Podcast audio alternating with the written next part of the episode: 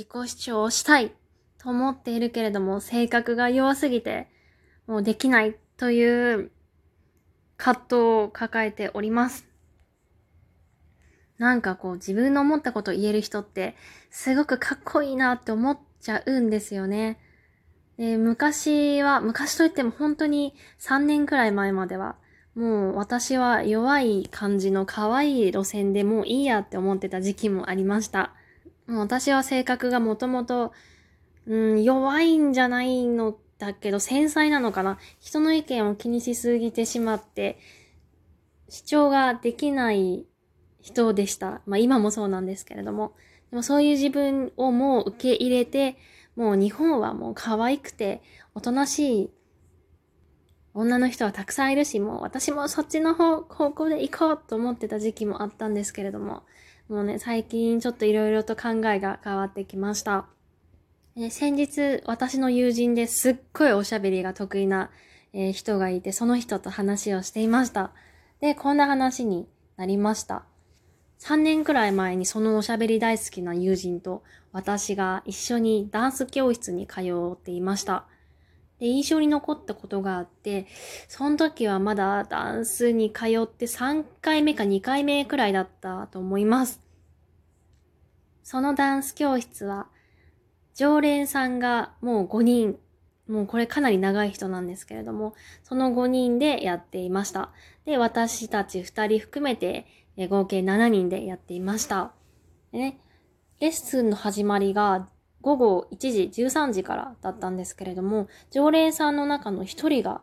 なんかね、道に迷っているのかなよくわかんないんだけれども、連絡が来なくて、遅れてる、遅れて、こう、レッスンに来なかったんですね。で、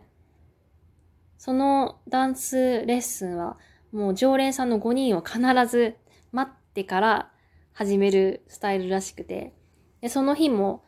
うん、15分、20分、25分過ぎてもレッスンが始まらなかったんですね。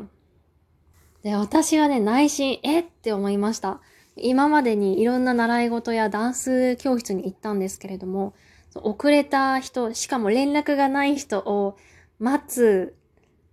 レッスンなんて初めてでした。しかも、5人、6人か、6人がちゃんと時間通り1時に来て、25分もその人待ってるってことですよね。もうありえないと思って、え、この時間ずれた分どうするんだろう ?2 時で、2時でレッスン終わるのかな？それとも25分、あの、延長してくれるのかな？とかいろいろ思ってたんですけれども、でも私はその日、用事が確かあったのかな？うん、用事があったので、ちゃんと時間通りにレッスンが終わってくれなきゃ困るって思ってました。もう早くレッスン始めてくれというふうに内心めちゃめちゃ悶々としておりました。でね、インストラクターさんもちょっとね、こう、どうしようかな、みたいな感じで迷ってました。うん、どうしよう、何々さんが来ないんだけど、待ってた方がいいのかな、それとも、うん、始めちゃっていいのかな、みたいな感じ。で、他の4人の常連さんはシーンみたいな感じ。うん、どうしましょうかね、みたいな、なんか、うーん、みたいな感じでした。でですね、そんな空気の中、私のおしゃべり好きな達人が一言、いや、もう帝国過ぎてんだから始めちゃいましょうよ。待っててもしょうがないでしょ、みたいなことを言ったんです。私、お、マジかと思って、すごいなって正直思いました。だって私たちまだレッスンに数回しか行ってない。まだ初心者の方で、私なんかも後ろの方で、こう前の方で両手を組みながらこう下を向いて、もうやっていたんですけれども、その友人はもう堂々とそういう言葉を放っていたんですよ。で、それと同時に、よくやったって思いましたね。もう、よくぞ言ってくれましたって感じですね。もう、めっちゃかっこいいなって正直思いました、その時は。で、その後はインストラクターさんも、あ、そうだね、じゃあもう始めちゃおっか、みたいな感じで、レッスンがね、25分遅れくらいで始まりました。で、その遅れた方はまたその後、まあ、5分後くらいかな、に、えー、遅れてきて、レッスンをね、に参加をしていました。私、その件でもいろいろこう、なんか考え方が変わって、やはりね、こう、多分、多分だけど、残りの4人の常連さんも、もう正直レッスン早く始めてくれって思ってたと思うんですよ。なんですけれども、やはり言えなかった。別にこれ言って悪いっていうわけでもないんだけど、やはりちょっと言いづらいですよね。ずっと常連さんを待って、全員集まってから始めるダンス教室ということなので、やはり言えなかった中、その初心者のもう入ってきて2回目くらいの人が始めましょうよっていう。まあでも、どうなのかな？新人だからこそ言えるっていうのもあったのかもしれないですね。でもそれ抜けにしても本当に正直すごいなと思って。で、後々聞いてみたんですよ。先日。あの時ってなんかああいう風に言っていましたけど、あれすごいですよね。言ってみたら、いやいやいや、もうなんか、あの、帝国で始めるっていうのはもう当然のことでしょうみたいな感じで言ってました。で、その友人がやってる他の趣味は、もう帝国で始まることが当たり前の趣味みたいなんですよ。なので、そういうのと比べると、もう時間を守るのが当たり前でしょうみたいな感じで言われました。